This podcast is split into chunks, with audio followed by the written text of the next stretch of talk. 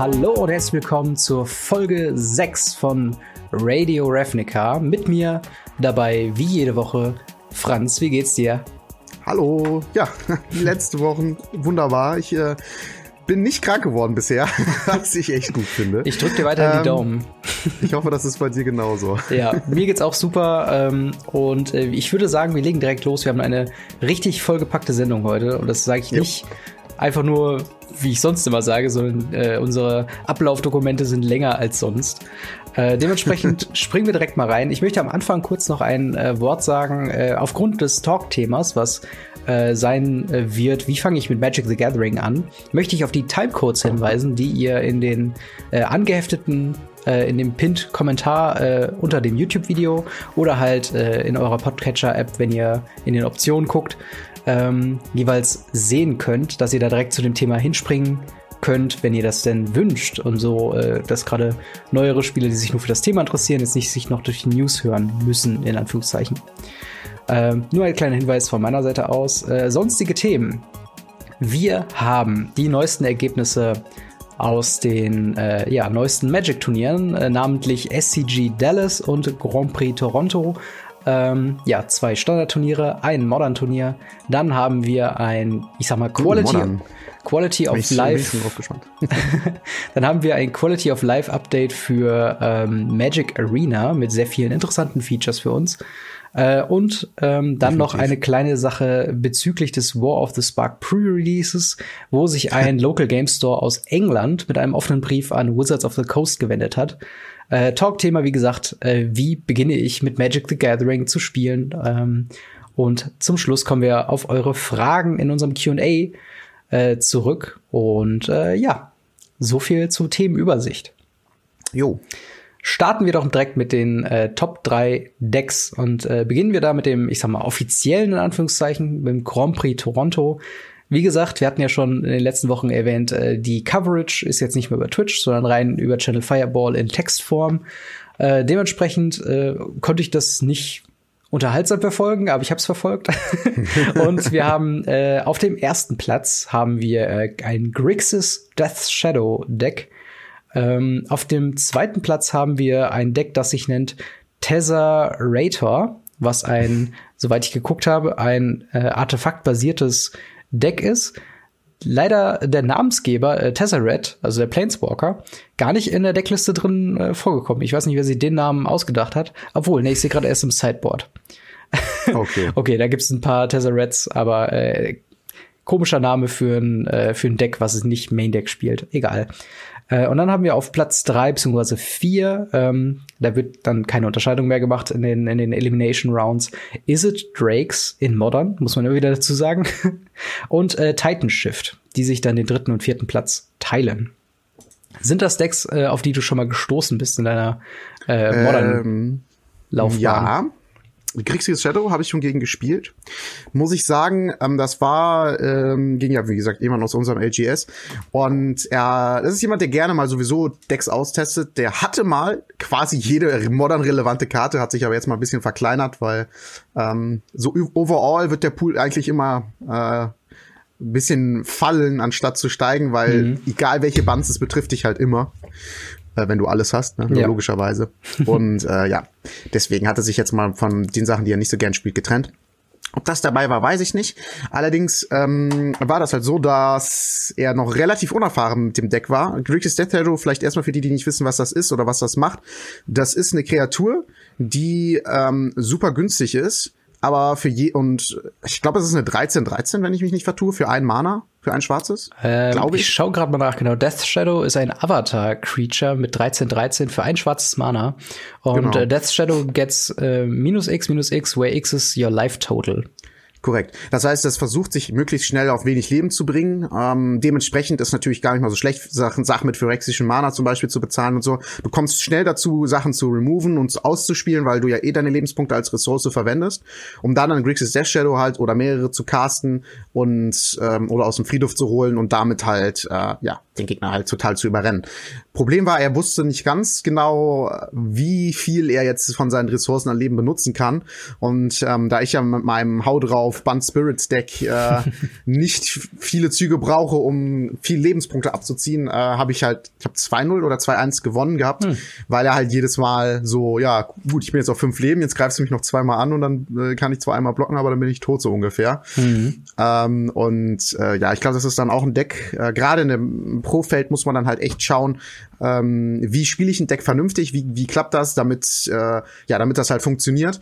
Und ähm, damit man halt die letzten Prozente rauskitzeln kann. Ich kriege im LGS auch immer gesagt, ja, du spielst Bun Spirits, das ist ja so ein Deck, das spielt sich selber und ist ja klar, dass du immer ganz weit oben abschneidest, weil tatsächlich habe ich jetzt, glaube ich, insgesamt fünfmal mit dem Deck in unserem LGS gespielt und meine schlechteste Platzierung war Platz drei, hm. glaube ich. Ja. Äh, ansonsten hatte ich, glaube ich, äh, Nee, vier, viermal, glaube ich, gespielt. Einmal Platz drei, einmal Platz zwei und zweimal Erster, glaube ich. Hm, Oder irgendwie schlecht. so. Und ähm, ja, kriege ich halt immer gesagt, ich meine, klar, das Deck ist super, keine Frage, aber man sieht es in den Grand Prix nicht immer so weit oben. Das liegt einfach daran, dass man aus den Decks, wo man ein bisschen mehr nachdenken könnte, mhm. mehr rausholen kann auch. Also, äh, wo man ein bisschen mehr guckt, wann man welche Ressourcen so verwendet. Klar, beim Band Spirits Deck muss man auch gucken, äh, wann man welchen Spell einsetzt, aber weniger als bei den meisten anderen Decks halt einfach. Ähm, und deswegen genau, sieht man das halt nicht so oft so weit oben. Das heißt, die Leute an den LGS, ne, spielt doch mal hier Platz 1 Decks ohne Fehler und dann äh, wisst ihr Bescheid. Ja. Tesserator äh, habe ich tatsächlich so noch nicht gehört. Ähm, mhm. Wie gesagt, ich bin aber im Modern noch nicht so drinne. Äh, ich kenne halt so Dinger wie Harden Scales, halt eine Artefakt oder Inf Affinity oder sowas. Mhm. Ähm, das sind jetzt so die klassischen Artefakt-Decks, die ich kenne. Das heißt, zu Tesserator kann ich jetzt nicht so viel sagen. Ich stelle mir einfach so ein bisschen davon darüber, was ich mir darunter vorstelle, halt einfach unter dem Namen, ist sowas wie ähm, Artefakte irgendwie zum Leben erwecken und mit denen halt draufhauen. So ungefähr stelle ich mir das vor. Keine Ahnung, ob es das wirklich ist. Das ist halt das, was ich mir denke. Ja. Und ja, Is It Drake ist ein Ding, das habe ich jetzt auch letzten Freitag tatsächlich äh, gegen gekämpft, mehr oder weniger. Mhm. Ähm, da hatte noch Thing in the Ice mit drinne. Genau. Dieses Ding, was dann bounced, alles und sowas. Äh, ja, ist auf jeden Fall auch kein schlechtes Deck und ähm, gerade Phoenix, ich, ich denke mal, das ist das mit dem Phoenix, oder? Ja, genau, das ist mit den vier ja, Archlight Phoenix. Also, genau, das, also der Phoenix, ne, der zurückkommt, der, wenn man drei Spells gecastet hat, kommt der halt vom Friedhof zurück aufs Feld. Ja, genau. Und der, der war super unterschätzt, eine 50-Cent-Karte jetzt bei irgendwie 15 Euro oder so. Wird aber ironischerweise nicht mehr im Standard gespielt. Die Is Drake's Deck im Standard, die haben den komplett rausgekickt für Pteramender ähm, der jetzt in der Liste von äh, äh, Toronto äh, auch zweimal drin ist. Also auch eine Karte, ja. die sich mausert. Ähm, aber äh, interessante Entwicklung auf jeden Fall. Ja, viel mehr wollte ich jetzt auch zu dem zu den zu den äh, Modern Decks nicht sagen. Ich, ich meine, wir haben echt ein langes Thema. Ja. Ich, ich red, hab schon zu viel geredet. Dann geh mal du vielleicht so auf die auf die ähm, Standard Matches ein. Genau, wir haben da ähm, ich sag mal, alles umfassend alte Bekannte eigentlich. Äh, in dem SEG Open äh, Standard. Ja, was ich ganz cool finde, muss ich, äh, aber sag, sag jetzt In dem SEG Open äh, Turnier haben wir auf dem ersten Platz Monoblue Agro.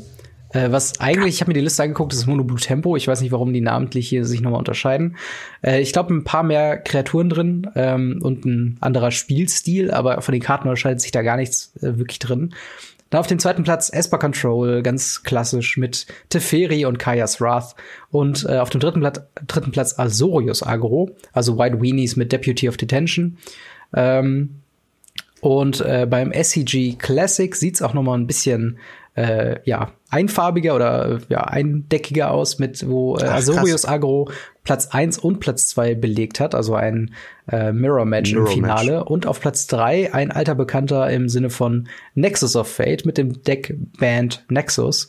Ähm, ist tatsächlich, glaube ich, bisher, so wie ich das beobachtet habe, der best, die beste Platzierung von einem Nexus of Fate Deck in einem äh, offiziellen Papierturnier. Ja, ich glaube auch, ja. Ähm, also also es ist immer noch nicht so broken wie bei Arena Best of One, aber äh, es, es zeigt auf jeden Fall Ergebnisse und kann definitiv gewinnen.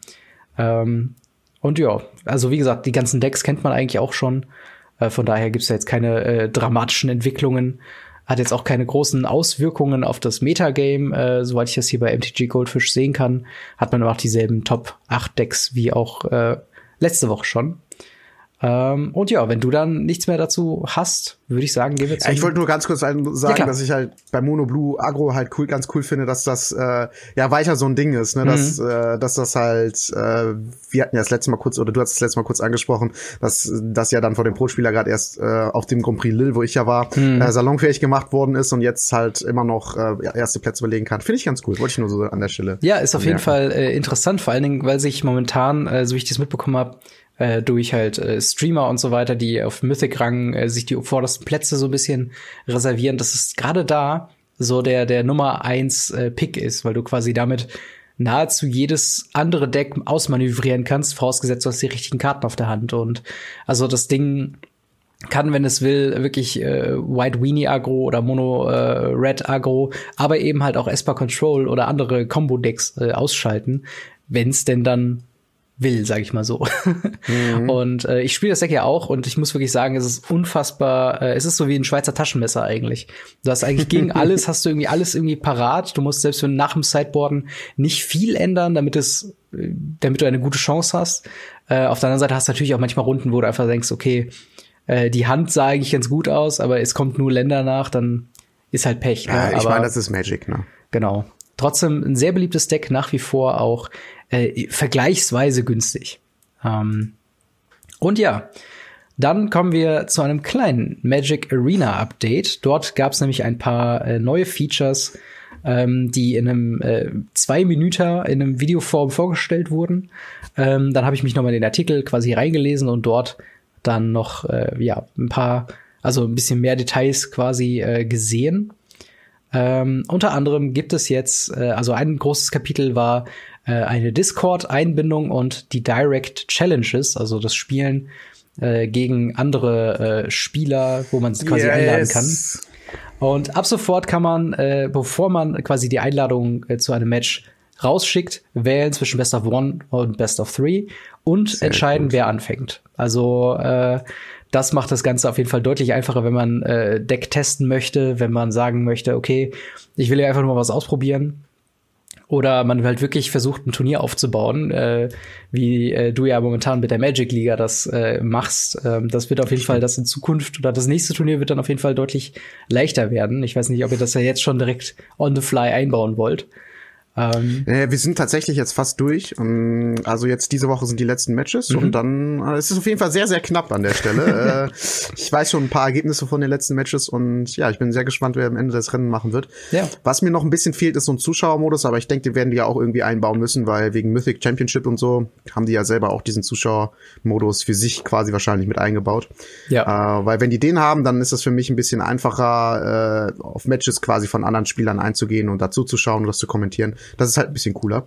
Aber ja, ich bin auf jeden Fall mit diesem Update schon, diese Sachen alleine sind schon sehr, sehr wichtig gewesen und äh, ich bin vor allen Dingen gespannt, wie die diese Discord-Sache äh, ja. umsetzen. Definitiv. Also, ähm, also ja da, da wird es auf jeden Fall auch noch ein paar Sachen geben. Äh, wer Discord äh, kennt, der weiß, dass man dort äh, teilweise angezeigt bekommt, wer in der Freundesliste oder auf dem Server, auf dem man sich gerade befindet, äh, was macht. Äh, ob jemand zum Beispiel live streamt, ob jemand gerade ein Spiel spielt, was er in diesem Spiel macht. Und da wird es erweiterte, ähm, ja, äh, Vermerkungen geben, wie zum Beispiel dieser Spieler befindet sich in Magic Arena gerade im äh, Deckbaumodus oder äh, spielt gerade ein Limited äh, Event oder äh, spielt gerade Ranked oder sonst irgendwas.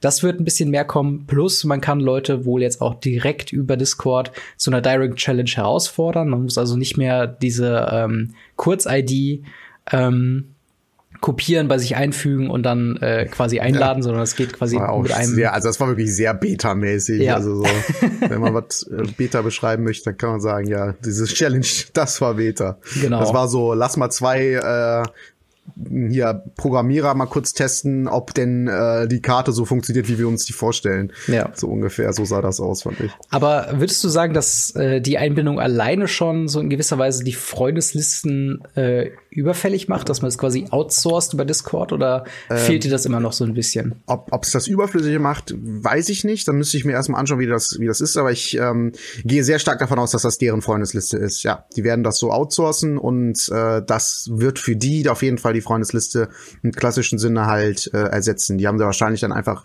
äh, sich gedacht, okay, dann machen wir da mal ein Abkommen mit mit dem mit dem Discord mhm. und ähm, ja, dann, dann sourcen wir das dahin aus. Also definitiv wird das die Freundesliste ersetzen. Da gehe ich sehr sehr sehr stark von aus. Ähm, wie gut das sein wird, werden wir dann erst sehen. Allerdings bringt Discord halt wirklich viele gute Möglichkeiten mit sich und ähm, ja, ich bin auf jeden Fall gespannt, wie das dann letzten Endes umgesetzt werden wird. Ja, ich sehe das eigentlich genauso. Ähm, ich bin sowieso meistens, wenn ich am PC bin, auch gleichzeitig im Discord on.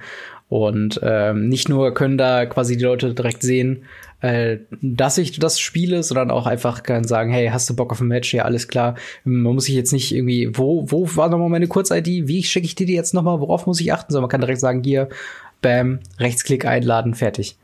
Und äh, das finde ich eigentlich gut. Und ich finde auch gut, dass sich die Entwickler jetzt nicht noch äh, an so einem Freundessystem, was ja ja gerade äh, über man, man kennt es ja über Steam oder bei bei der Blizzard App tatsächlich nochmal eine eigene Programmierer Division bei diesen großen Unternehmen quasi ist diese ganze Social Aspekt ähm, ja, ist ja extrem wichtig. Ist ja wirklich, genau. das ist ja mit das wichtigste Ding. Man möchte ja nicht für sich spielen, ist ja kein Singleplayer. Genau, und, und es ist halt dann super, dass man quasi sagt, okay, das Ganze packen wir nach außen, damit äh, wollen wir uns quasi gar nicht belasten, sondern wir nehmen, äh, nehmen Leute, die sich damit auskennen, deren äh, Brot das ist und äh, das ist auf jeden Fall echt äh, super.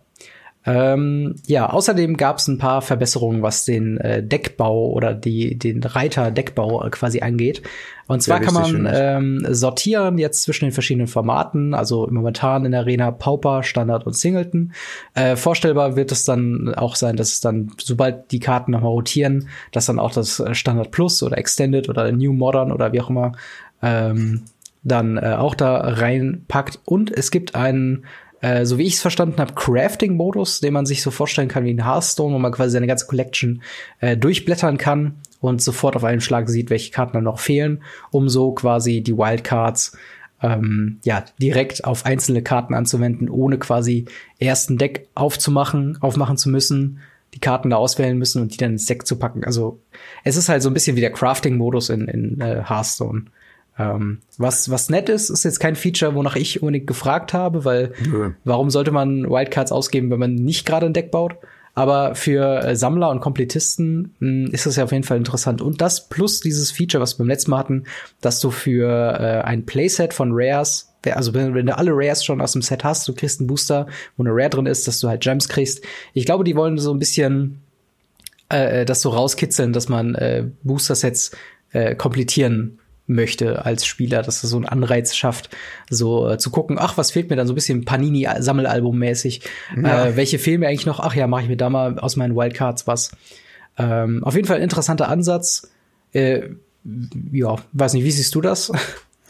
Ja, ist jetzt auch nicht ein Feature, nach dem ich gefragt habe, aber ich muss sagen, ähm, man muss nicht immer nur die große breite Masse mit dem Produkt ansprechen, weil dann gefällt es jedem und keinem so ungefähr. Genau. Man muss auch gucken, dass man so Features einbaut, die man selber vielleicht nicht so gut findet. Es gibt bestimmt, wie du schon sagst, Leute, die das toll finden und das gut gebrauchen können. Und ähm, ja, ich finde gut, wenn die da kosmetische Sachen einfach noch hinzufügen, die nicht überflüssig sind, sondern halt einfach schön gestaltet und ja, finde ich auf jeden Fall absolut in Ordnung. Ich hoffe, dass sie es mittlerweile so gemacht haben, dass man von dem, dass man entweder das Sideboard direkt neben den äh, Mainboard hat, dass man da mhm. hin und mhm. her switchen kann, weil manchmal sagt man, okay, ich möchte doch mehr einen aus dem spielen. Und das bisher war das immer so. Da musste ich aus dem Mainboard eine rausklicken, mhm. dann ja. äh, musste ich die Karte wieder suchen und ins Sideboard einfügen. Ja, ja ich weiß, Totaler was du meinst. Schwachsinn. Anstatt, Auch dass man dann einfach Plus drückt, dann wird ein, wenn du quasi zwei im Main und zwei im Sideboard hast, einen aus dem Sideboard rausgenommen und ins Mainboard gepackt. Nein, das geht nicht, denn du hast ja schon vier Karten verbaut. Jetzt musst du erstmal eine rausnehmen und ja. dann beim anderen wieder einfügen. Ja, Wie oft ich mich ja schon gefragt habe bei Decks, die ich zum Beispiel bei mir als Best of One betitelt habe. Das wäre vielleicht noch eine Unterscheidung, die ich mir wünschen würde bei Standard, also bei den Formaten, dass man sagt immer Best of One Decks und Best of Three Decks, dass man sich das irgendwie kategorisieren ja, kann. Das sind Aber zwei ganz unterschiedliche Decks. Genau, das sind ja äh, sag ich mal, Kleinigkeiten auch. Aber ähm, da habe ich halt ganz oft, wenn ich ein Deck von Best of Three für Best of One anpasse, dass ich dann äh, zum Beispiel eine Karte dann, wie du schon sagst, viermal versuche reinzutue. Ich suche mir die im, im, äh, äh, im Collect, in meiner Collection raus, versuche drauf zu drücken und dann, warum, warum sagt der gerade, dass ich alles schon verballert habe? Dann, ja. dann fällt mir meistens erst nach einer Minute auf, ach ja, stimmt, Sideboard ist ja noch drin. Scheiße. Genau. Ähm, ja. Äh, sonst haben wir wirklich ganz viele, äh, sag ich mal, Kleinigkeiten und wirklich Sachen, die unter Quality of Life fallen. Äh, Arena gibt's jetzt auch auf Japanisch und Koreanisch.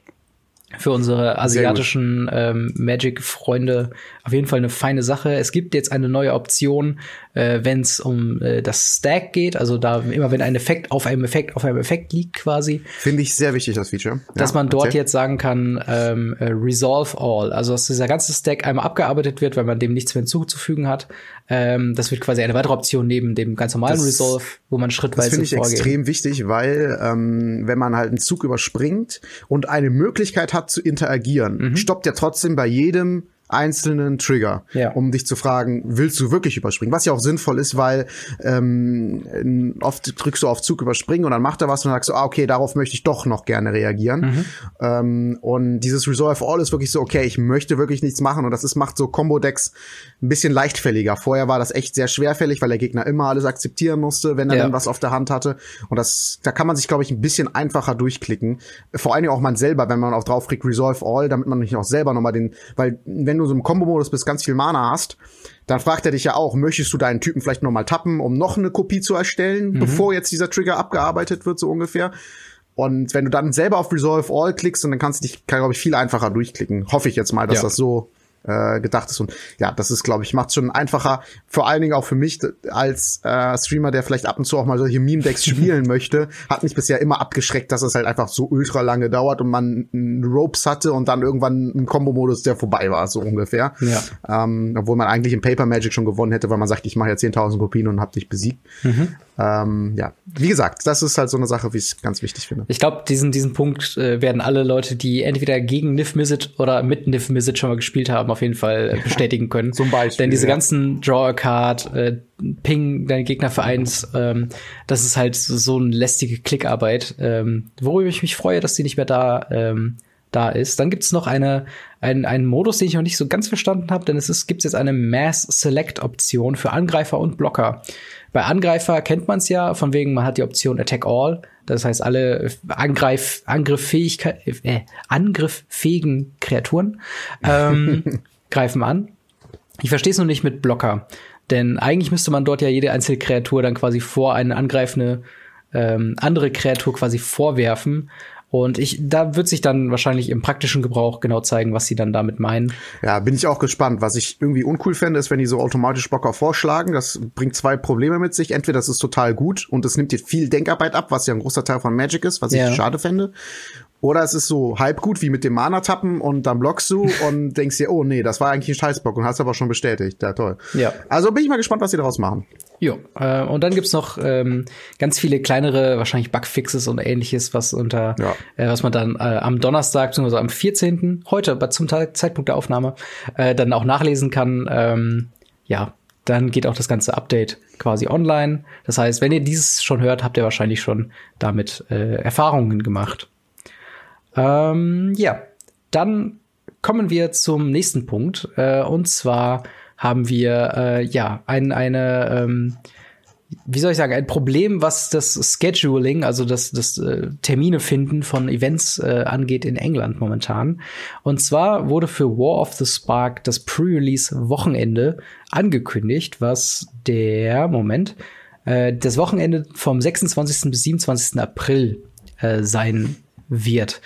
Gleichzeitig äh, findet äh, gerade in England auch die, das Magic Fest äh, London statt, ähm, was glaube ich das zweite Mythic Championship ähm, überhaupt ist. Und äh, dementsprechend gerade für äh, britische Magic-Spieler bedeutet, äh, also, also richtig großes Aufgebot, ein große, großes Event in der Hauptstadt. Und ähm, ja, dementsprechend vermuten Local Game Stores jetzt schon äh, aus dem südöstlichen England ähm, dass einfach äh, kaum jemand sich zum Pre-Release quasi anmelden wird, weil entweder alle das Pre-Release auf dem Magic Fest spielen wollen oder halt vom Magic Fest selbst quasi äh, ja äh, abgelenkt sind in, im weiteren Sinne, dass man mhm. sagt, ähm, okay, äh, wir haben hier irgendwie gerade dieselbe Zielgruppe, die von zwei Events bespielt werden. Und äh, dort vor Ort also sind halt diese wirklich Pre-Release-Events wirklich so geschäfttragend teilweise. Also äh, namenhafte ähm, britische Local Game Stores haben das quasi mit unterzeichnet, möchte man fast sagen. Und ähm, ja, das Ganze scheint ein echtes Problem zu sein. Denn über Reddit hat sich jetzt ein User mit dem Namen äh, Lossipus, Lossipos, ich weiß nicht, ja, äh, gemeldet. So und schreibt halt eben im Namen der verschiedenen Local Game Stores von Süd, äh, vom südöstlichen England ähm, ja, dass es einfach eine schwierige Zeit ist, wenn dieses Pre-Release quasi failen würde. Ähm, man hätte Wizards of the Coast und Magic the Gathering über Jahre supportet, durch gute und schlechte Zeiten. Und äh, diese Entscheidung, neben vielen anderen kontroversen Entscheidungen in letzter Zeit, was äh, die, das Competitive und Organized Play angeht, ähm, wäre eine weitere, wo man sagen würde, okay, da das geht eigentlich nicht. Eigentlich müssen wir, also macht mal klare Ansagen. Und äh, hier ist unser Vorschlag, das quasi ähm, ja entgegenzuwirken. Und zwar der Vorschlag von diesem User ist, ein Pre-Pre-Release ähm, abzuhalten in den betroffenen Gebieten und in betroffenen Local Game Stores, der eine Woche früher stattfindet. Finde ich eine coole Idee, um ehrlich zu sein. Genau. Gibt es ja sowieso schon äh, immer aber von dem äh, Lady Rolling Run, glaube ich, heißt äh, die, ne? Der, Loading der Ready Run, genau, ja. So rum. Ja. und ähm, fände ich eigentlich ganz fair. So haben die die, äh, kriegen die wahrscheinlich sogar noch mal richtig großen, also größeren Zulauf, als sie sonst gekriegt hätten. Mhm. Und fände ich halt einen feinen Zug, weil ja, die LGS mussten in letzter Zeit schon ein bisschen was wegstecken. Und deswegen äh, fände ich das eigentlich ganz cool für die, ja. Genau, äh, also soweit ich das sehen kann, äh, unter diesem Post natürlich ganz viele Leute, die sich da quasi anschließen, die vielleicht noch ein bisschen diskutieren ähm, und und andere Sachen, aber äh, und gerade halt diese diese Thematik, dass diese Pre-Release Kits, die es ja dann geben wird ähm, oder die es ja immer zu Pre-Release gibt, äh, dass die halt auch schon wirklich Wochen vorher fertig sind und dass man das durchaus hätte mal machen können, gerade für so einen, ich sag mal kleinen kleines Gebiet, äh, jetzt im weltweiten gesehen, ähm, mhm. würde das eigentlich keinen großen Unterschied äh, machen. Und ist auch was, was ich unterstütze, wo ich auch sage, okay, ich, ich kenne mich mit den internen Strukturen von Local Game Stores nicht so gut aus. Ähm, aber äh, wenn das halt wirklich so eine so eine äh, Geschichte bedeutet, dass man sagt, ähm, äh, wir, wir machen hier richtig große Verluste, wenn das floppt, dann äh, ist es auf jeden Fall ja eine Entscheidung von Wizards of the Coast, äh, die Termine zusammenzulegen, die äh, ja nicht nur für Wizards of the Coast wichtig ist, sondern halt eben auch für die äh, Unternehmen, die daran anknüpfen. Und ähm, ich bin mal gespannt, ob da eine offizielle Antwort noch von zu äh, kommt. Ähm, es gibt ähm, tatsächlich noch einen anderen Fall, den habe ich jetzt hier nicht quasi explizit aufgerufen, aber auch jemand auf Reddit hatte äh, über den, ich glaube, Facebook-Account von Wizards of the Coast ähm, angefragt, äh, wie es zwischen äh, Arena und Online, also Magic Online und Magic Arena quasi steht, ob es da irgendwelche Pläne gibt. Und da haben ja Wizards of the Coast direkt geantwortet, beziehungsweise das Social Media Team.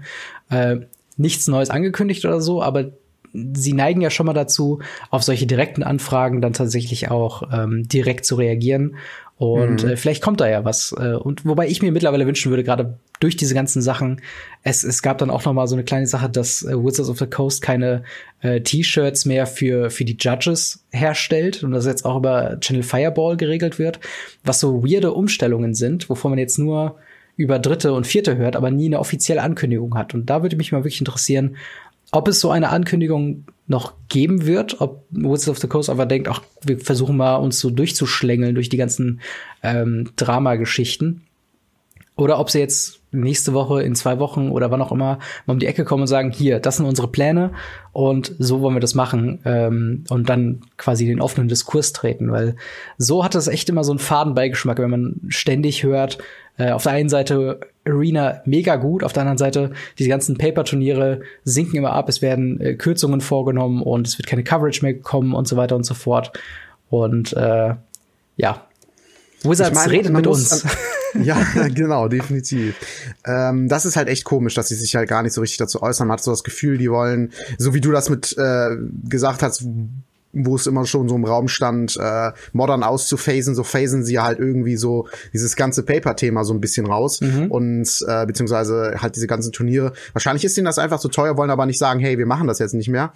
Und in Zukunft äh, wird das so sein. Es gab es nämlich auch schon, glaube ich, bei Hearthstone, dass die Turniere gemacht haben mit Streamern, äh, die ja sowieso schon eine Webcam haben und alles. Und dann, ja, saßen die einfach zu Hause und haben gegeneinander gespielt. Ähm, und äh, ja, das ist natürlich für die die günstigste Möglichkeit. Dann müssen die nur noch irgendwo auf der Welt zwei Moderatoren anstellen und äh, der Rest läuft so ungefähr von alleine so gefühlt. Ne? Ja. Und ja, muss man auf jeden Fall, dass die mal bitte sagen, was da jetzt Sache ist und äh, ob die die Turniere überhaupt noch generell unterstützen wollen oder ob die das immer weiter aussourcen quasi und gar nichts mehr damit zu tun haben wollen. Bringt mich aber direkt zu dem anderen Punkt. Ähm, dadurch haben halt andere Unternehmen die Möglichkeit, diesen Platz einzunehmen. Zum Beispiel jetzt ähm, Card Market äh, hier im europäischen Raum mhm. macht halt viele Turniere, auch äh, eins der wenigen oder äh, ja doch eins der wenigen großen deutschen Turniere. Und ähm, ja, das ist äh, natürlich für die eine sehr, sehr gute Möglichkeit. Und äh, ja, vielleicht machen die ja dann das mit Coverage und sowas und dann haben die halt mehr Zulauf dadurch. Also es gibt auch neue Möglichkeiten dadurch, die eröffnet werden, wenn Wizards sich mehr aus dem Geschäft zurückzieht. Gibt es natürlich andere die da einspringen wollen. Mhm. Ähm, deswegen, ja, muss man mal schauen, wie sich das weiterentwickelt. Man darf nicht jede Veränderung total verteufeln.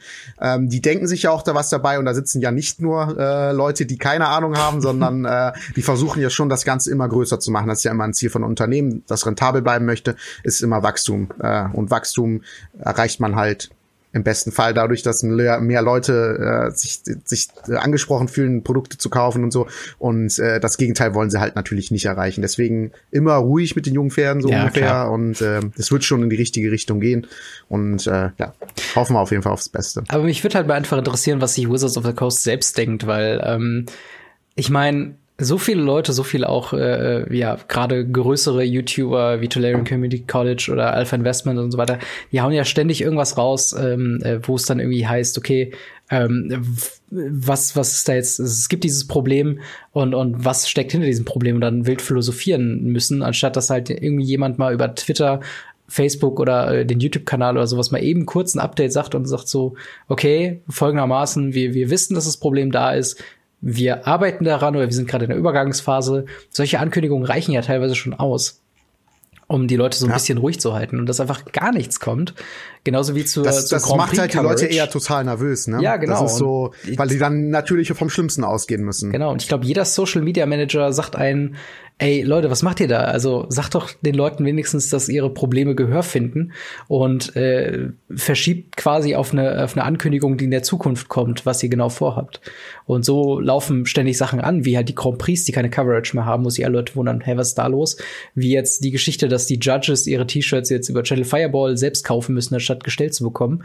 Äh, und all solche mhm. Sachen, wo man wo natürlich äh, Conspiracy Theories äh, komplett steil gehen und sagen, okay, äh, Wizards of the Coast will, äh, weiß ich, Paper abschaffen, was sie natürlich nicht wollen, aber ähm, eine klare Ansage ähm, und das Anerkennen des Problems oder dass es sich momentan komisch anhört und äh, man hat das Problem meiner Meinung nach erstmal aus dem Weg geräumt. Ja. Ähm, aber ich würde sagen, soweit zu den äh, News des Tages bzw. der Woche. Ähm, kommen wir zu unserem Thema der Woche.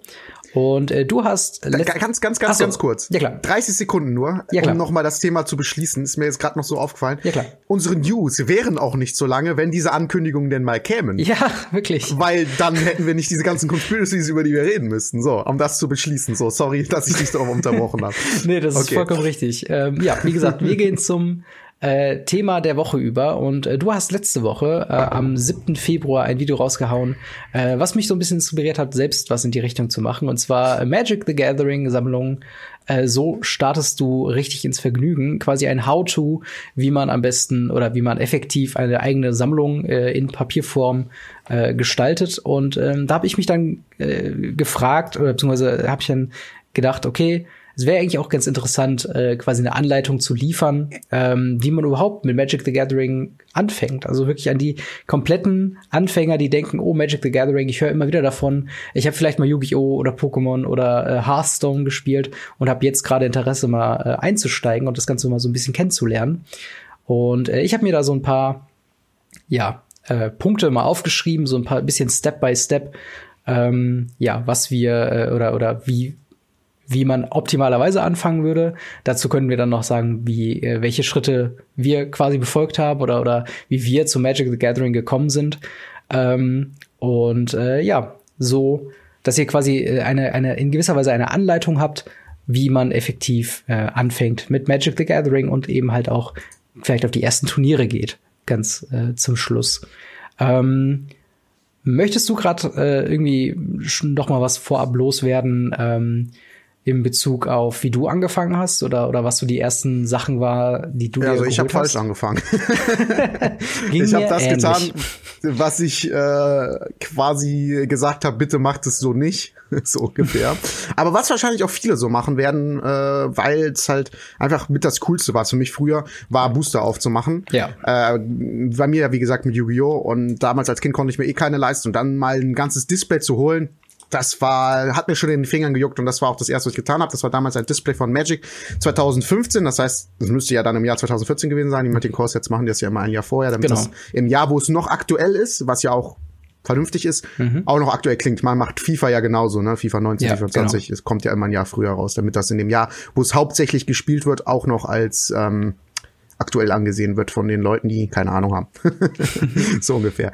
Ähm, nee, und ich habe mir halt, wie gesagt, ein Display gekauft und habe sie einfach aufgemacht und hatte nicht genug Karten, um mir damit Decks zu machen. Ich hatte gar keine Standardländer. Äh, ja. Das war halt eigentlich totaler Mumpitz. Ja, so habe ich angefangen. ja. Lustigerweise, ich hatte damals, äh, ich habe ja schon mal erzählt, dass ich mit einem Kumpel von mir angefangen habe zusammen. Und das war zu einer Zeit, wo wir einen YouTube-Kanal zusammen bestritten haben. Und wir haben unsere, äh, ich glaube, ersten sechs oder sieben Stunden mit Magic the Gathering tatsächlich live gestreamt und äh, haben das damals aktuelle Deckbuilders Toolkit äh, uns beide jeweils äh, bestellt. Äh, und als es dann ankam von uns beiden, haben wir uns wirklich hingesetzt, packen die Dinger auf ähm, äh, oder machen sie auf, versuchen das heißt, Decks ja wirklich Paper, Paper live gestreamt ja, quasi. wirklich. Das war Ach, cool. vor ja, Arena. Idee. Ähm, ich kann auch mal gucken, ob ich den Link noch finde. Äh, ist nämlich sehr witzig. Es gab nämlich zwischendrin, äh, kurze Anekdote am Rande, äh, es hat gedonnert an den Tag und das hat dann so ein richtig schönes Feeling von, von Paper gehabt, weil es draußen hat so geregnet und gestürmt und dort. Boah, das liebe ich auch. Dann drinnen zu sein und dann äh, irgendwas so zu zocken, ja. sei es Paper, sei es vielleicht irgendwie an der Playstation 2 oder irgendwie sowas. Also ein richtig geiles Feeling auf jeden Fall. Auf einmal ist ein Blitz eingeschlagen, ähm, so im, also nicht im nicht im Nachbarhaus, aber auf dieses, auf das, äh, ähm, auf das, äh, wie sagt man, Rasen, auf das Feld des so. Hauses. Und ähm, Ach, das hat so einen krassen Schlag gegeben und wahrscheinlich irgendwie elektrostatische Wellen, ich weiß nicht, wie das funktioniert, aber quasi durch die äh, durch unsere Umgebung gehauen, dass äh, einfach unser Stream auch angefangen hat zu stocken, als der Blitz eingeschlagen war.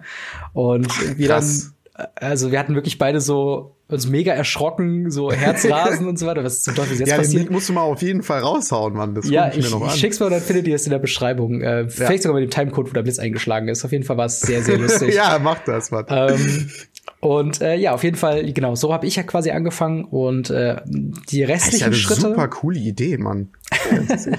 die restliche Geschichte, ähm, ja, die war schon relativ ähnlich zu dem, was ich jetzt auch hier äh, quasi niedergeschrieben habe.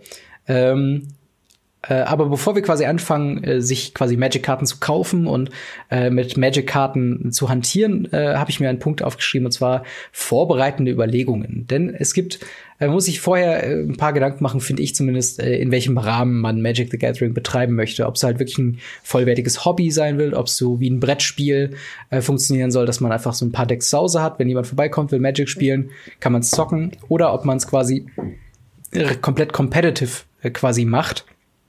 Das ist natürlich eine Entscheidung, die muss man jetzt noch nicht treffen, hat aber quasi Auswirkungen auf ähm, ja die Art und Weise, wie man Magic spielt und äh, vor allen Dingen, wo man Magic spielt. Denn äh, wir haben es in dem Podcast schon häufiger erwähnt, äh, Local Game Stores sind so das Herzstück für ähm, ja, Paper Magic und äh, Local Game Stores für alle Leute, die es nicht wissen, sind ja Hobbygeschäfte, wie weiß nicht früher die äh, Modelleisenbahngeschäften, die man vielleicht noch kennt, äh, nur halt für Nerdkram, oftmals verbunden mit noch anderen Spielen, also sowas wie ähm, weiß nicht Warhammer Tabletop. 40k, ja, genau diese genau. Tabletop Geschichten.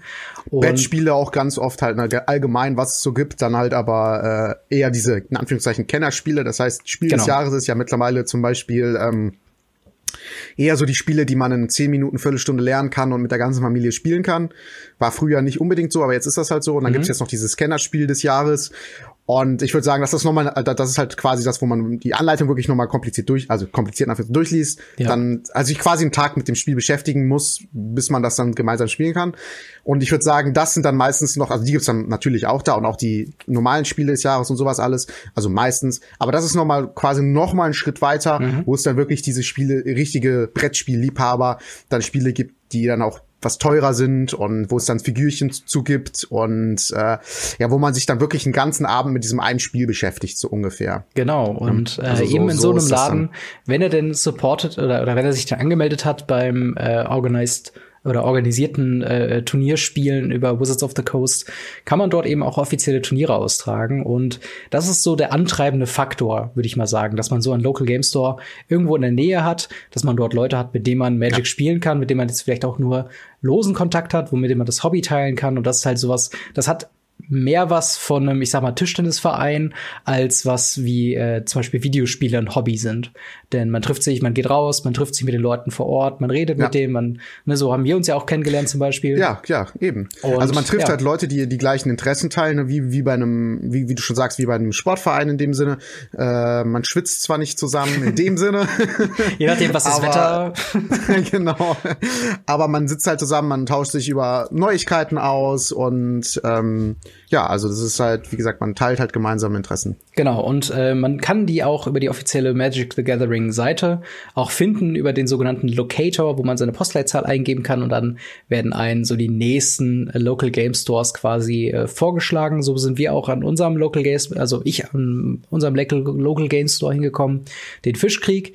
Lieben Gruß an der Stelle nochmal und ähm, wer so ein Local Game Store jetzt nicht unbedingt in der Nähe hat, der kann äh, trotzdem mal über äh, ja, Facebook und Co nach ähnlichen Events Ausschau halten. Die sind dann nicht unbedingt, ja, ich sag mal, offiziell sanktioniert. Also man kann jetzt nicht äh, quasi in dem äh, Rängen des Organized Play aufsteigen oder so, aber man hat trotzdem Spaß. Ich weiß zum Beispiel, dass die Universität hier in Siegen, ähm, also nicht von offizieller Seite, aber dass sie halt Studenten äh, dort äh, zu einer Commander Play Group zusammengefunden haben und äh, diese Ankündigung halt dann auch über die äh, Uni Siegen Seite oder Uni Siegen Facebook Seite muss man sagen ähm, quasi auch rausgehauen hat und dann treffen sich da Leute regelmäßig mittwochs glaube ich äh, in einem leeren äh, ähm, Seminargebäude äh, Seminarraum und, und spielen da einfach Commander gegeneinander. Und ähm, das sind so zwei Anlaufstellen, wo man vorher vielleicht sich äh, Gedanken machen sollte und sagen, wo will ich am Ende spielen? Will ich damit Leut neue Leute kennenlernen? Will ich mit meinen bisherigen Freunden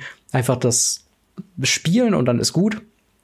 Und ähm, ja, sag ich mal, wer äh, Magic the Gathering quasi also wer weder ein Local Game Store noch andere Möglichkeiten zum ähm, ja, organisierten Spielen äh, von Magic the Gathering hat, zudem äh, der hat immer noch quasi die Option über äh, so Programme wie Magic Online oder auch Magic Arena natürlich auch, sag ich mal, für sich das Magic Hobby komplett auszuleben. Da kommen wir dann am Ende äh, noch mal drauf, beziehungsweise jetzt direkt im Anschluss auch schon. Denn äh, nachdem man quasi sich äh, Gedanken gemacht hat, mit wem und wo man spielen möchte, äh, kommt es natürlich darauf an, man will das Spiel lernen. Ähm, das soll jetzt kein ausführliches Tutorial werden, wie äh, Magic the Gathering gespielt wird, denn das kann man viel besser mit äh, Spielen machen, wie äh, Duels of the Planeswalker, Duels oder auch ältere Spiele, die ein äh, ja, allgemeines Tutorial oder eine Einführung ins Regelwerk bieten. Unsere Empfehlung ist allerdings, oder meine Empfehlung ist äh, jedenfalls, äh, mit dem aktuellsten einzusteigen. Das ist Magic Arena. Das haben wir eben schon ein bisschen äh, ausführlicher auch besprochen. Dort, sobald man sich angemeldet hat mit einem Account, alles komplett kostenlos, startet man in die New Player Experience, was quasi, äh, ich glaube, fünf oder sechs ähm, vorkonstruierte Matches mit einem Einsteigerdeck sind, wo du die kompletten Basics äh, von Magic the Gathering lernst. Und äh, eben dann halt auch äh, da weiterführend Gratis-Decks erspielen kannst. Du kannst äh, deine ersten Spielerfahrungen sammeln mit Leuten, die ebenfalls Anfänger sind, die auch nur die vorkonstruierten äh, Decks haben, äh, die am, am, einem am Anfang zur Verfügung stehen. Und äh, so kann man, sag ich mal, die ersten Schritte äh, äh, ja schon mal machen, um das Spiel an sich kennenzulernen, damit man, wenn man dann in, zum ersten Mal in einen Local Game Store geht, nicht komplett bei Null anfängt, sondern eben äh, schon mal weiß, was sind Länder, warum sind Länder wichtig, was sind Kreaturen, was ist der Unterschied zwischen, äh, weiß nicht, Spontanzauber und äh, Hexereien und ähnliches. Ja. Ja, also äh, kann ich mich nur anschließen. Hat ja äh, quasi die Frage impliziert, ob ich äh, das auch so sehe. Und ähm, ja, ich würde auch definitiv mit Magic Arena anfangen.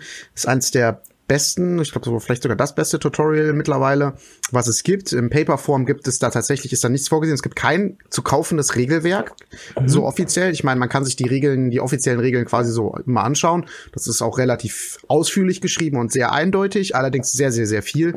Und eher Wizard, äh, Wizards, ähm, Magic ist eher ein Spiel, das ist so Learning by Doing und ähm, Deswegen auf jeden Fall ähm, Arena erklärt dir das halt ganz gut. Wenn du jemanden kennst, der das äh, Spiel auch gut kann, dann äh, gerne auch mit ihm. Ich hatte ja auch in dem Video gesagt, ähm, dass man halt quasi, es gibt diese Einsteiger-Decks, es gibt eigentlich dafür extra Events, das nennt sich äh, Open House Magic. Äh, ach, da kommen wir aber gleich drauf. Genau, genau. Ähm, Genau, also ja gut, dann, dann würde ich sagen, sprechen wir da gleich drüber. Aber wie gesagt, mit Arena hat man einen ganz guten Einstieg, wenn man alleine ist und äh, mit den Events kommen wir halt äh, ja, gleich drauf. Genau. Ähm, aber wir haben auch außerhalb dieses Events kann man sagen, haben die eigentlich immer diese diese Decks, die komplett umsonst sind, so kleine Einsteiger-Decks. Ähm, da, da kann man einfach nachfragen und dann kriegt man die meistens auch. Und da sollte man aber wie gesagt jemanden mitnehmen, der das Spiel auch kann. Mhm. Genau, das ist ähm, dann jetzt quasi der Punkt. Das sind jetzt alles, sage ich mal, vorbereitende Maßnahmen, wo man sagen kann, okay, ich will mal so ein bisschen vielleicht, vielleicht den, den äh, Fuß ins kalte Wasser halten, mal gucken, ob es schon so passt mit Magic und, und mir, ob ich da Interesse habe. Und wenn man dann sagt, yo, ich bin jetzt bereit, zum ersten Mal einen Local Game Store zu geben, ähm, würde ich sagen, äh, sollte man nach ein paar Events Ausschau halten, die sich entweder explizit an ähm, ja, Neueinsteiger richten oder die äh, kein vorkonstruiertes, äh, kompetitives Deck voraussetzen. Und da habe ich einfach mal ein paar aus aufgelistet, ähm, ja, zu denen ich kurz was sagen äh, würde. Äh, und eben hast du schon erwähnt, ähm, Open House äh, Event ist so ein, äh, ein Ding, ist quasi, ich sag mal, ein Tag der offenen Tür für äh, ja, Magic the Gathering, äh, wo man halt sagen kann, okay, ich gehe einfach mal hin, äh, wie du schon sagtest, man bekommt äh, Willkommen-Stacks äh, in diesem kleinen äh, Paket sind da auch, sag ich mal, zwei äh, 30 Kartendecks drin. Die kann man allerdings einfach auch zusammenmischen und dann hat man ein vollwertiges 60 Kartendeck. Äh, ist halt auch dafür gedacht, dass man mit zwei Leuten ein Deck nur braucht, um mal ein bisschen was auszutesten. Man hat äh, äh die Wahl zwischen den verschiedenen Farben. Also ähm, blau, rot, weiß, äh, schwarz und grün. Und äh, dementsprechend bekommt man dann immer ähm, ja ein Deck in der Hauptfarbe und dann noch eine äh, Farbe, äh, also die 230 Kartendecks, einmal quasi, wenn man das grüne Deck nimmt, einmal in grün, einmal in einer anderen Farbe, um das quasi zu mischen und damit nicht jeder quasi dasselbe Deck irgendwie hat. Ähm, die Willkommensdecks sind, äh, muss man dazu sagen, für Leute, die vielleicht dann doch schon ähm, ja, Magic-affin äh, sind, die, da ist kein großer Wert drin. Das sind meistens äh, Uncommons und Commons äh, und halt ein paar Rares, die aber auch keinen großen finanziellen Wert haben, aber eben. Also an der Stelle vielleicht ganz kurz äh, zu der Seltenheit. Ähm, es gibt halt wie verschiedene Seltenheitsstufen, die jetzt gerade angesprochen worden sind. Ach so, ja. Ähm, da gibt's halt, also in einem Booster, was man sich kauft, sind klassischerweise zehn Commons, also häufige Karten, mhm. vier an drei Uncommons, mhm. also nicht ganz so häufige Karten und eine Rare, äh, also eine seltene Karte. Oder wenn man ein bisschen Glück hat, eine Mythic Rare, also eine sagenhaft seltene Karte und äh, ein Standardland.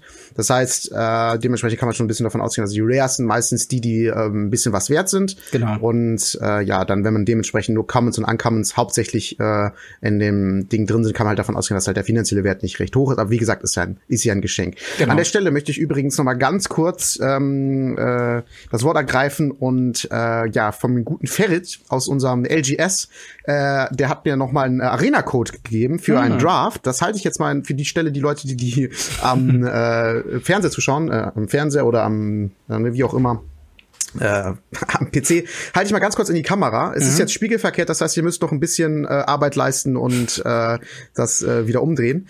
Äh, aber dafür kriegt ihr einen kostenlosen Draft, der sonst ich glaube, wenn man das so günstigste sich kauft, irgendwie zwischen 5 und 10 Euro kostet äh, mhm. bei Arena, irgendwie sowas. Und äh, ja, den könnt ihr halt einlösen und könnt einen kostenlosen Draft machen, aber nur einen pro Account. Falls ihr das eingelöst habt an der Stelle, ähm, bitte in die Kommentare schreiben, dass die Leute Bescheid wissen, dass sie äh, ja quasi nicht mehr suchen brauchen, so ungefähr. Äh, genau.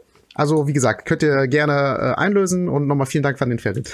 ja, Vielen Dank auf jeden Fall. Ähm, eine Sache, die ich noch erwähnen möchte bei Open House, es ist halt ein gewisser Anreiz auch gegeben für erfahrene Spieler da mal vorbeizuschauen, denn es gibt für jeden, der äh, in dem Local Game Store an diesem Open House Event äh, teilnimmt, das heißt einfach nur vor Ort ist und Magic spielt, bekommt er eine Promokarte, die kann ähm, teilweise echt super cool sein und äh, ist halt meistens. Also cool sind die immer, aber können auch sehr wertvoll sein. Also, genau, genau, ja, genau, das wollte ich, darauf wollte ich hinaus. ähm, und ja, dann ähm, eine andere Sache, für die man Ausschau halten sollte, gerade als neuer Spieler, ist halt äh, die Magic Liga, was ein äh, ja eine, ein Turnier ist, an dem jeder teilnehmen kann ähm, was sich über einen gewissen Zeitraum erstreckt. Also wirklich schon über mehrere Wochen in der Regel, nachdem ein neues Booster-Set rausgekommen ist, bis zum Pre-Release des darauffolgenden Booster-Sets. Ähm, ja, bekommt jeder, äh, der an dieser Liga teilnimmt, einen gewissen Kartenpool. Das kann sich äh, zusammenstellen aus äh, ja einer gewissen Anzahl Boostern, aus einem äh, ja, gewählten Planeswalker-Deck plus Boostern oder äh, auch ein Deckbuilders Toolkit, wovon du ja auch in deinem Video ein, eins aufgemacht hast. Ähm, yep. Oder ja, das sind ganz individuelle Regeln, da kann der Local Game Store das wirklich frei entscheiden. Äh, oder halt das, worauf die Spieler halt Lust haben. Äh, und äh, Sinn der, des Ganzen ist, dass ihr euch ein Deck aus diesem äh, limitierten Kartenpool zusammenbauen könnt und jeder quasi die gleichen Voraussetzungen hat. Ähm, das heißt, äh, dieses Deck, was ihr euch dann zusammenstellt oder die Karten, die ihr euch dann äh, öffnet oder die dann ähm, ja in diesem Turnier gespielt sind, äh, in diesem in dieser Liga, die bleiben im Local Game Store, den, den nicht mit nach Hause äh, die verwehrt äh, ver oder verwahrt der ähm, ja, Besitzer des Ladens äh, unter der Theke oder sonst irgendwo. Und hm. jedes Mal, wenn ihr dann vor Ort seid, könnt ihr nach dem fragen und gegen andere Ligaspieler mit diesem Deck antreten. Das Ganze wird aufgeschrieben und am Ende der Season bekommt ihr dann ähm, ja auch wieder eine Promo fürs äh, Spielen, wenn ihr eine gewisse also Anzahl also letzten Endes einfach eine kleine Belohnung. Es kann ganz unterschiedlich sein. Genau. Das war genau. schon mal ein Würfel, ein Foil, Land oder sowas.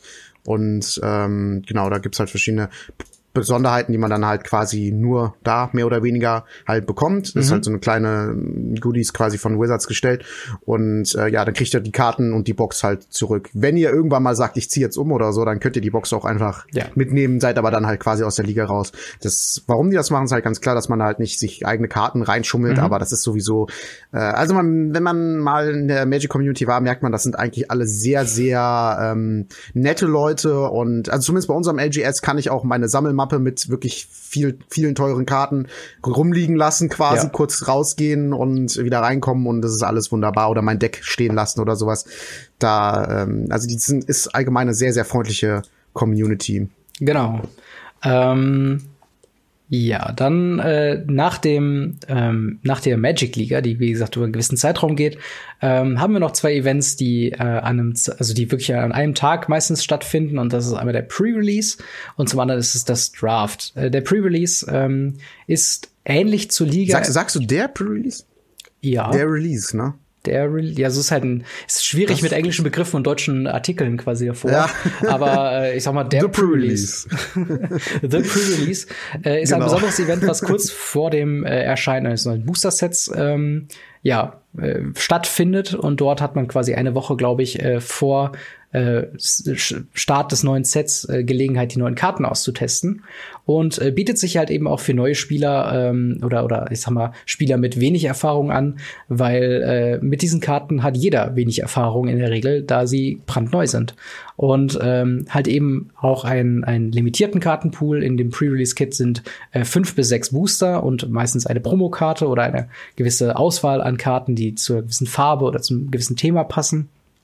Und aus diesen sechs Boostern werden dann, oder aus diesem Kartenpool wird dann ein 40-Karten-Deck gebaut, mit dem man dann im Turnier gegeneinander antritt.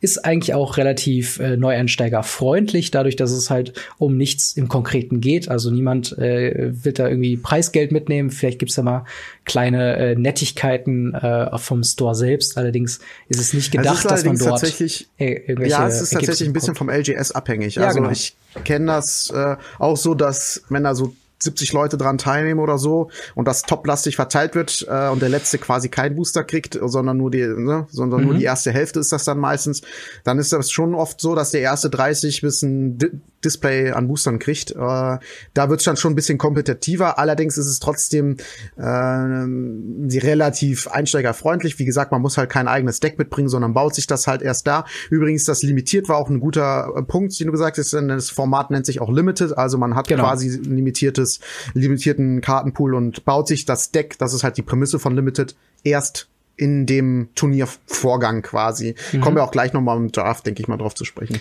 Genau, äh, dann wie gesagt, das Draft ist, ist ein, ich sag mal, komplizierteres Format. Äh, er richtet sich eher an Leute, die schon wissen, wie man mit Magic äh, quasi umgeht.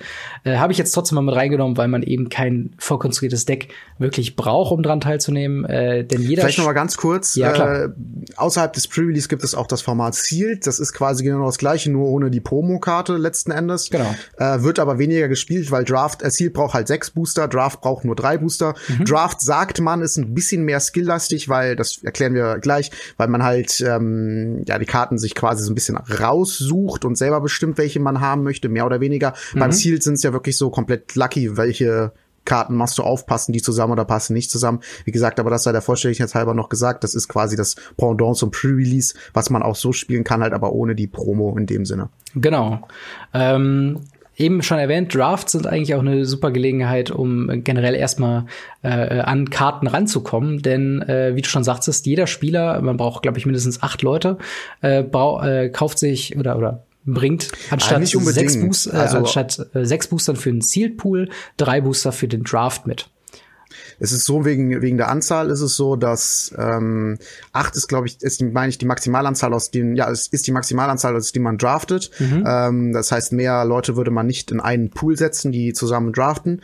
Äh, dementsprechend ist das auch die äh, eine wünschenswerte Anzahl, weil dadurch viel Diversität. Klar, man, wenn man acht mal drei Booster aufmacht, sind es 24 Booster. Dementsprechend ist der Pool aus, aus Karten halt einfach größer und mehr Diversität entsteht. Mhm. Ähm, aber man kann auch schon zu vier draften, ist aber halt für die meisten so sagen, so, ha, ja, vier mal drei Booster, zwölf Booster ist ein bisschen wenig, äh, was aufgemacht wird, äh, aber ist auch möglich. Genau. Ähm auf jeden Fall, äh, ich will nicht allzu lange aufs Draft eingehen, weil der Prozess tatsächlich, das Erklären ist komplizierter, als es dann tatsächlich stattfindet. Ist auf jeden Fall was. Halt, habt da mal ein Auge drauf, gerade wenn ihr noch eine kleine Sammlung habt, ist es was, was man durchaus mal mitnehmen kann. Und vor allen Dingen ähm, bleibt beim Draft oftmals äh, viele Uncommons und Commons übrig, die die Spieler teilweise nicht haben wollen und die könnte Stimmt. man dann äh, eventuell noch äh, sich mitnehmen, wenn natürlich der Besitzer der Karten da nichts gegen hat. Ist ganz klar. Ja. Ähm, aber ich sag mal, es ist nicht selten, dass sowas vorkommt. Jetzt hat man eine, eine gewisse Sammlung an Karten vorliegen und äh, man hört von FNM bzw. Friday Night Magic, was ähm, ja ähnlich wie der Local Game Store äh, in diesem Herzen nochmal das Herz dieser ganzen Sache ist, denn äh, Freitagnacht ist Magic Nacht und äh, das bedeutet, dass sich dort nach der Arbeit in der Regel die Leute ähm, ja, im Local Game Store nochmal äh, finden und dort Turniere, äh, die kompetitiver gestaltet sind als die, die wir bisher gehabt haben, wo es halt noch einsteigerfreundlich ist, äh, abhalten in den verschiedenen Formaten, namentlich Standard, wo die aktuellsten Karten ähm, legal sind, Modern, wo äh, ja alle seit also, also viele Karten seit 2008, glaube ich, also seit der achten Edition ähm, legal sind und dann nochmal ja Vintage und ähm, äh, Legacy, Legacy, die quasi alle Karten äh, ähm, erlauben. Mit bestimmten Einschränkungen halt. Erlauben, genau, mit einer gewissen genau. Bannliste und so weiter und so fort. Aber äh, für die neuen Spieler wahrscheinlich am interessantesten ist dann erstmal das Standardformat. Aber du wolltest gerade noch was ja. sagen. Äh, ja, nee, das war, ich hatte nur, äh, nur noch mal wiederholt, also Legacy und Vintage halt, wie gesagt, wo so. halt die meisten Karten erlaubt sind.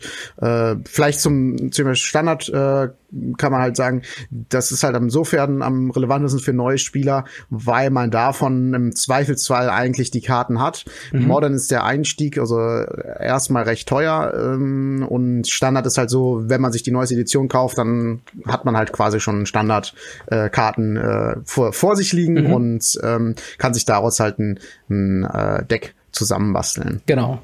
Ähm, um nämlich an so einem FNM-Turnier teilzunehmen, äh, sollte man mindestens ein 60-Karten-Deck mitbringen. Äh, ratsam ist es auch ein 15-Karten-Sideboard, also ein Nebendeck zu haben, wo man dann, man spielt in äh, drei Runden. Wer zwei von diesen drei Runden gewinnt, der hat dieses Match oder diese Runde dann gewonnen. Äh, und das 15-Karten-Sideboard erlaubt es euch zwischen diesen einzelnen Matches ähm, ein paar Karten, wo ihr merkt, okay, die bringt mir gegen den Gegner jetzt nicht unbedingt was, die eben auszutauschen mit Karten, die was gegen den ähm, Gegner äh, dann bringen. Ähm, und dementsprechend, äh, hier muss man ein Deck, wie gesagt, halt schon mitbringen, was vorher konstruiert ist.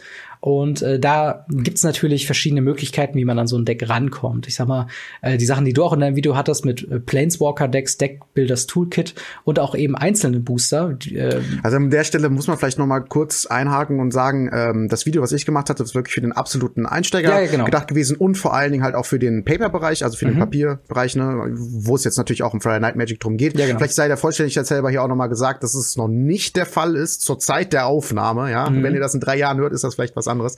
Aber ähm, es ist noch nicht so, dass man da am PC gegeneinander spielt äh, ja. in Friday Night Magic, sondern man bringt halt wirklich sein sein sein äh, physisches Deck mit genau. und äh, spielt halt spielt halt damit gegeneinander. Und ähm, wie gesagt, das war halt wirklich nur für, für komplette Einsteiger gedacht. Und wie jetzt du schon gesagt hast, Planeswalker Decks hat's ja jetzt gerade kurz erwähnt. Mhm. Ähm, das sind zwar Decks, die kannst, kannst du mitbringen. Die aktuellen Planeswalker Decks sind alle standardlegal. Da sind auch Karten drin, die sind nur an diesen Decks vorhanden. Mhm. Allerdings sind die meistens etwas schlechter als genau. äh, andere Versionen, die man vielleicht, äh, also Substitute, die man vielleicht eventuell stattdessen reinnehmen könnte. Ähm, aber worauf du wahrscheinlich hinaus wolltest, äh, sind die äh, Challenger-Decks, die genau. ja jetzt im äh, April, meine ich, äh, rauskommen sollen. Mhm. Das sind äh, ja quasi fertige Standard-Decks, ähm, nicht äh, top also Tier mhm. 1, sondern äh, ja, aber schon Tier 2, definitiv und definitiv auch mal äh, das Deck, was den Abend gewinnen kann. Genau. Ganz klar.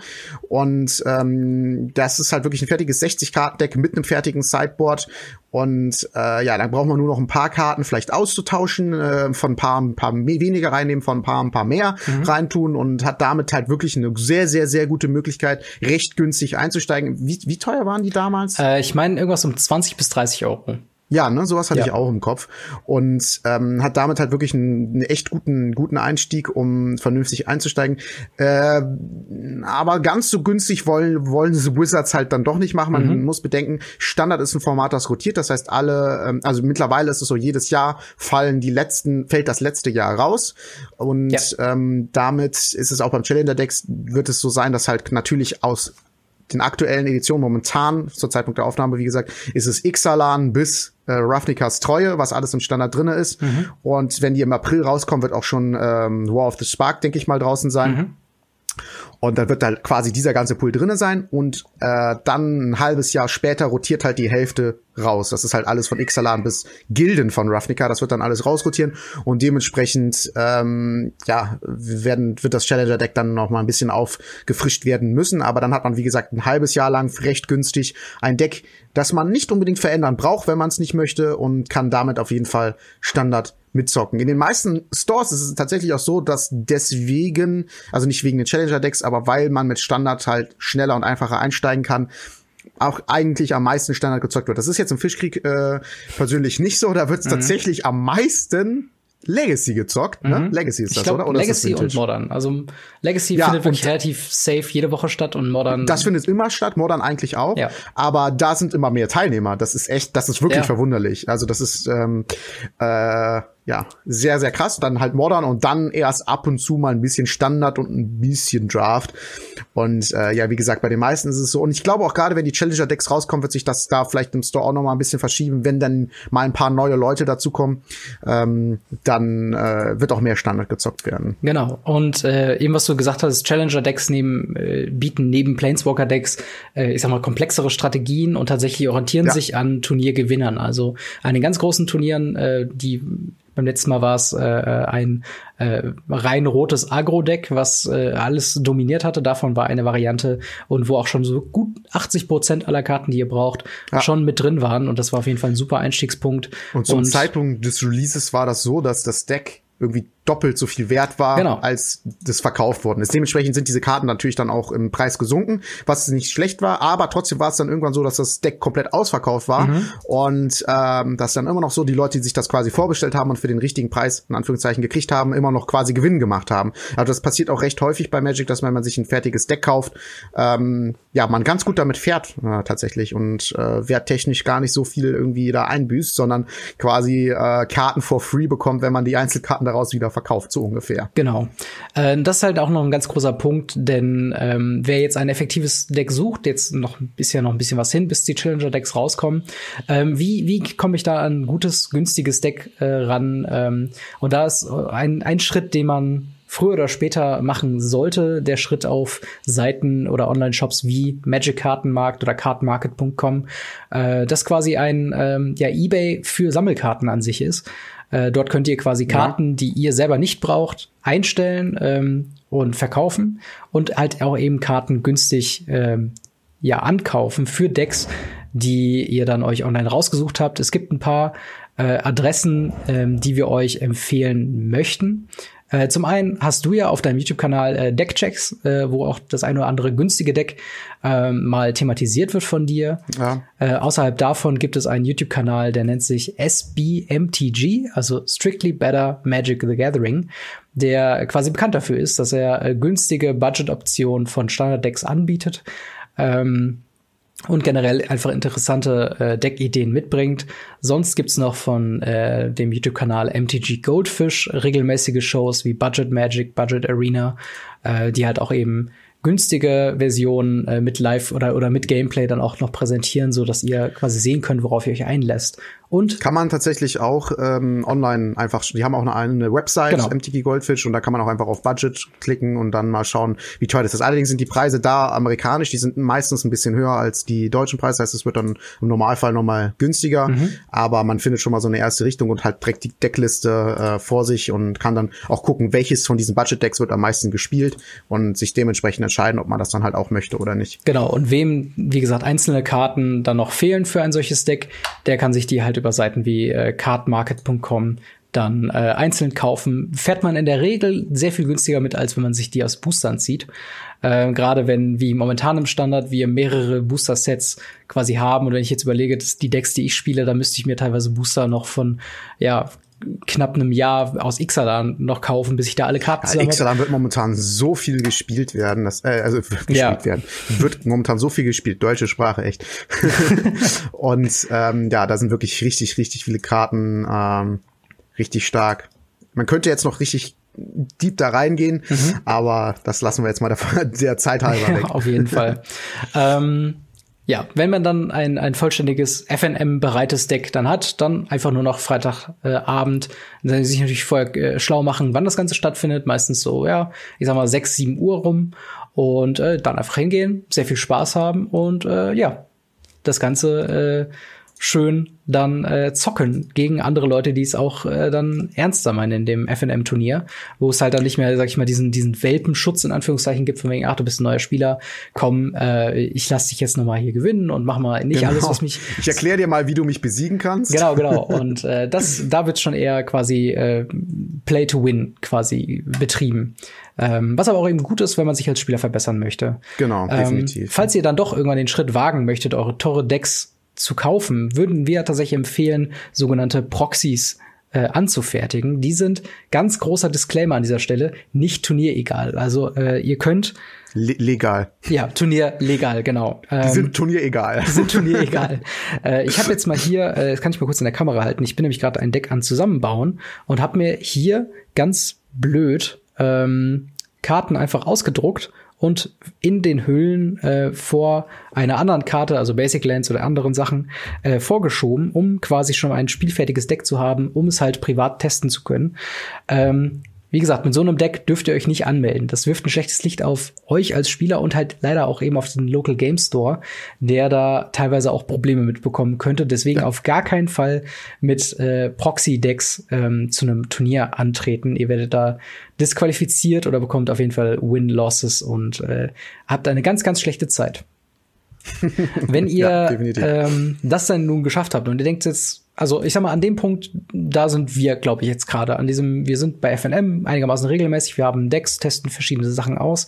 Aber wie geht es von diesem Punkt aus weiter? Man kann natürlich den noch kompetitiveren Weg gehen und sich an, zu einem der großen Turniere äh, anmelden. Wir haben schon vorher erwähnt, dass es die Card Market Series gibt in Deutschland. Leider keine offiziellen Magic Fests oder Grand Prix in Deutschland selbst. Das hat ein bisschen was damit zu tun wegen den Glücksspielgesetzen, die hier äh, das Ganze so ein bisschen schwierig machen. Allerdings praktischerweise genau um Deutschland herum in den verschiedenen europäischen Ländern gibt es Grand Prix. Du warst ja letztes Jahr in äh, Lille oder Lille, genau. wie auch immer. Ähm, ja in Frankreich in einem, äh, und das ist ja quasi an der deutsch-französischen Grenze direkt. Also kein allzu großer Umweg dahin zu gehen. Ähm, und äh, sonst kann man natürlich, äh, was wir auch am Anfang gesagt haben, wer sich jetzt nicht äh, viel ums Reisen schert oder auch nicht äh, soziale Kontakte unbedingt braucht, kann äh, auf Arena eine Karriere versuchen zu beginnen und dort in der Ladder aufzusteigen. Bei Magic Online gibt es Friday Night Magic ähnliche Turniere äh, die man auch bestreiten kann. Und äh, gerade auf Online äh, oder auf Magic Online kann man dann auch noch ältere Formate wie Modern, Legacy, Vintage und so weiter eben auch spielen. Ähm, und an Stelle ja. sei vielleicht mal vor, kurz vorstelligkeitshalber gesagt, Magic Online ist wirklich ein äh, Magic Simulator. Mhm. Ne? Also es ist wirklich sehr genau ein Magic äh, Tabletop orientiert. Es gibt kein Tutorial, das heißt, das bitte erst anfangen, wenn ihr euch wirklich äh, sicher mit Magic seid mhm. und ähm, ja, wie soll ich sagen, also es ist auch so ein bisschen äh, sehr in die Jahre gekommen, so das Ganze aufmachen. Also das muss man schon fair sagen. Schaut euch vorher vielleicht am besten mal ein Magic Online Video ja. an und guckt, ob das was für euch ist. Definitiv, das ist ein, ich sag mal, ein, ein Spezialistenprogramm. So ein bisschen wie auch Local Game Stores Spezialistenläden sind. Ja. Ähm, genau, und das wäre es auch schon von unserer Seite aus von unserem Leitfaden für, äh, wie starte ich mit Magic the Gathering. Ich glaube, wenn ihr an dem Punkt seid, äh, wo wir momentan sind, das heißt, ihr spielt äh, Local Game Store, ich glaube, zu dem Zeitpunkt seid ihr auf jeden Fall schon weit genug, euch auch selbst ähm, quasi weiter zu informieren, wo Events stattfinden ja, und so weiter und so fort. Also in dem Sinne, happy Planeswalking. Ähm, ja, und das würde ich sagen, bringt uns eben noch schnell ins QA. Quasi direkt daran anknüpfend haben wir eine Frage bekommen von Plaza Z äh, zur Frage, wie einsteigerfreundlich ist Magic?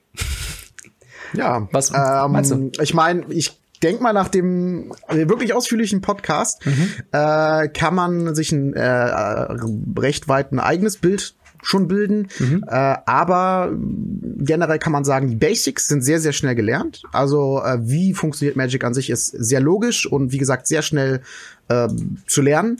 Ähm, dann die verschiedenen äh, Kartenmechaniken zu lernen und äh, ja alles zu kennen. Das ist dann so der nächste Schritt und ja, das wirkliche Knowledge über das Spiel ist ja, ein bisschen schwieriger zu erlangen, aber wie gesagt, einsteigerfreundlich würde ich es definitiv beschreiben, denn es ist sehr logisch und wenn man mit logischen Dingen was anfangen kann, dann ist Magic auch einsteigerfreundlich. Ja, definitiv. Also ich würde mich da auch komplett anschließen. Ich glaube, es gibt keine bessere Zeit, mit Magic anzufangen wie jetzt.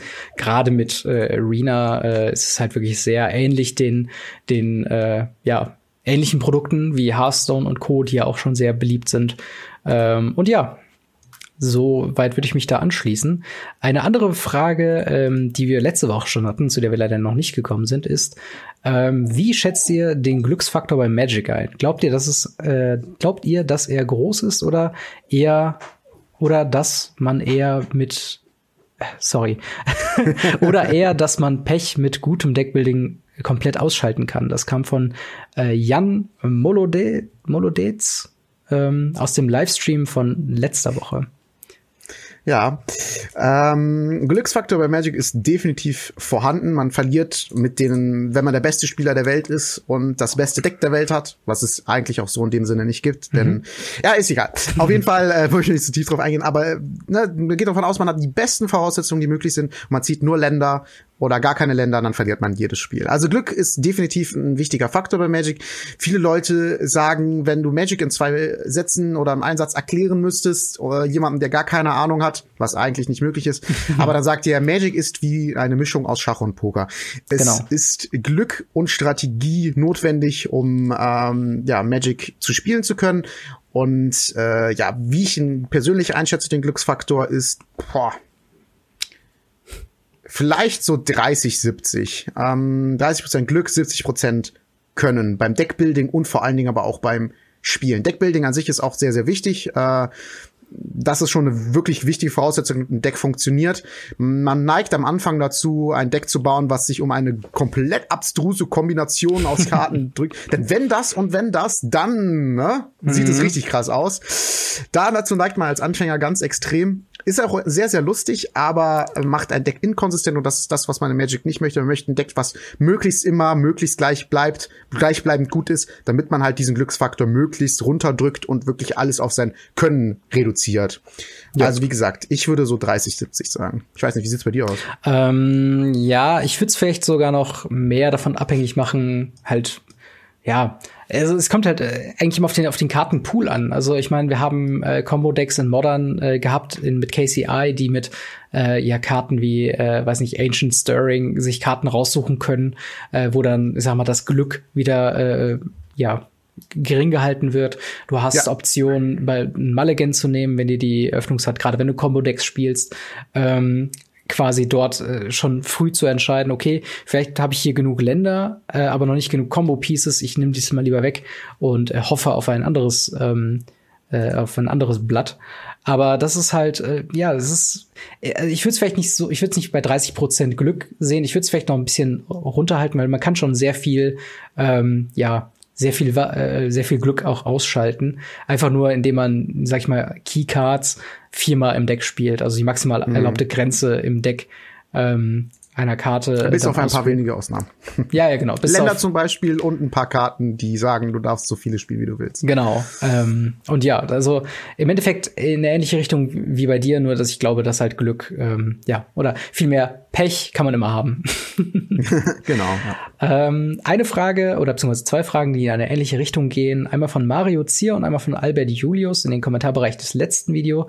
Gibt es eine Mindestanzahl an Karten, welches sich äh, bei den zwei Decks im Duo-Standard unterscheiden müssen. Sonst könnte man ja zum Beispiel das gleiche Deck mit nur fünf gesideboardeten Karten spielen. Oder eine Frage zu dem neuen Format, muss man zwei verschiedene Decks mitbringen, äh, aber kann man auch zweimal das gleiche mitbringen?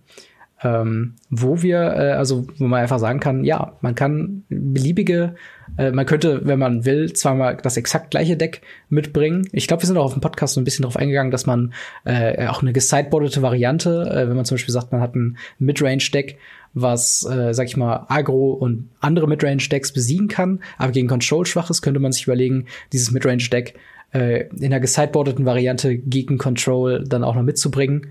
Ja. Schließt das leider das Problem noch nicht aus, dass man ja auch nicht weiß, weil der Gegner hat ja auch zwei verschiedene Decks zur Auswahl. Äh, ob er dann, äh, wenn man gerade das Deck oder die Variante spielt, ähm, die gegen Control funktioniert, dass er dann natürlich ein Agro-Deck spielt. Und das ist halt ja. schwierig. Also ich müsste gerne zwei Punkte noch dazu sagen. Also ja, erstmal glaube ich, dass äh, bei dem Duo Standard es äh, so ist, dass es ein Fehler wäre, zwei ähnliche Decks mitzunehmen. Glaube ich. Ich meine, mhm. ich bin kein Deckbuilding-Profi. Ich war noch kein Profi. Äh, also ja, gut, wenn man Grand Prix zählt, aber ich meine jetzt so eine Pro Tour oder sowas, mhm. wo ich mein eigenes Deck äh, in dem Sinne mir zusammengestellt habe und äh, ne, so weiter und so fort. Mhm. Äh, deswegen, ich glaube persönlich aber, dass es trotzdem Fehler ist, nicht zwei unterschiedliche Decks komplett mitzubringen, weil man halt auch wirklich mit über dafür mit, für Überraschung sorgen kann. Es ist ein bisschen dieser Best of One Gedanke auch mit drinne, finde ich, mhm. weil ähm, man ja gegen einen, äh, also man hat so quasi zwei Best of Ones mehr oder weniger, finde ich. Ähm, mit äh, gegen den gleichen Spieler, halt mit zwei unterschiedlichen Decks. So ungefähr schätze ich das ein und da äh, bietet es sich, glaube ich, schon an, zwei starke, aber unterschiedliche Decks halt einfach zu nehmen. Ähm, wenn es irgendwann mal der Fall sein sollte, dass ein Deck total überhand nimmt, wie damals dieses rote Agro-Deck, das mhm. wurde wirklich fast nur gespielt, gehe ich auch da gerade von aus, gerade für das Format Duo Standard, dass sie sagen, ja gut, dann bannen wir das halt mhm. oder Keykarten daraus, weil die äh, ja nicht sagen wollen, okay, wir machen jetzt ein neues Format, aber alle bringen das gleiche Deck mit zweimal. Das ja. äh, wäre ja wär irgendwie, wäre wär irgendwie Schwachsinn. Deswegen glaube ich, dass schon viel Diversität äh, gewünscht ist von Wizards und auch äh, kommen wird, glaube ich, ja. Ja, ich bin auf jeden Fall mal gespannt, wie das Turnier dann im Konkreten aussieht. Ich glaube, April ja, ich ist es ja soweit. Äh, ich denke mal, da werden, äh, werden wir auf jeden Fall auch noch mal im Podcast zur gegebenen Zeit dann äh, drauf eingehen. Und ich würde sagen, das bringt uns ans Ende von Folge 6 von Radio Ravnica. Ähm, wir haben noch ein paar Fragen auf jeden Fall offen, die werden wir dann in die nächste Woche mitnehmen. Wenn ihr weitere Fragen habt an uns zum aktuellen Thema, zu vergangenen Themen, zu Themen, die wir gar nicht behandelt haben, dann haut die in die Kommentare auf YouTube oder über Facebook an die Facebook-Gruppe von äh, Weisen Games. Über Twitter könnt ihr mich erreichen unter @gamery ähm, oder per Brief, per Discord, wie auch immer. Es gibt verschiedene Möglichkeiten, uns zu erreichen. Äh, in dem Sinne, ja, hast du noch letzte Worte zu sagen für diese für diesen Podcast? Ja, es freut mich immer, dass äh, wirklich das Format so gut ankommt. Auch deswegen nochmal eine Dankeschön an dich, Robin. Du hast das ja ins Leben gerufen und äh, ja, es ist insgesamt, äh, finde ich es sehr, sehr cool. Und falls ihr das Format weiterhin unterstützen wollt, sagt gerne euren Freunden, dass es einen deutschen Podcast gibt. Das wissen tatsächlich sehr, sehr viele noch nicht. Und äh, ja, es gibt einen deutschen Magic Podcast. Sagt es gerne weiter. Mhm. Äh, würde uns auf jeden Fall sehr weiterhelfen. Und äh, ja, dann bleibt mir auch nichts anderes übrig, als die Folge jetzt zu beschließen und genau. äh, zu sagen, bis zum nächsten Mal. Bis zum nächsten Mal. Ciao.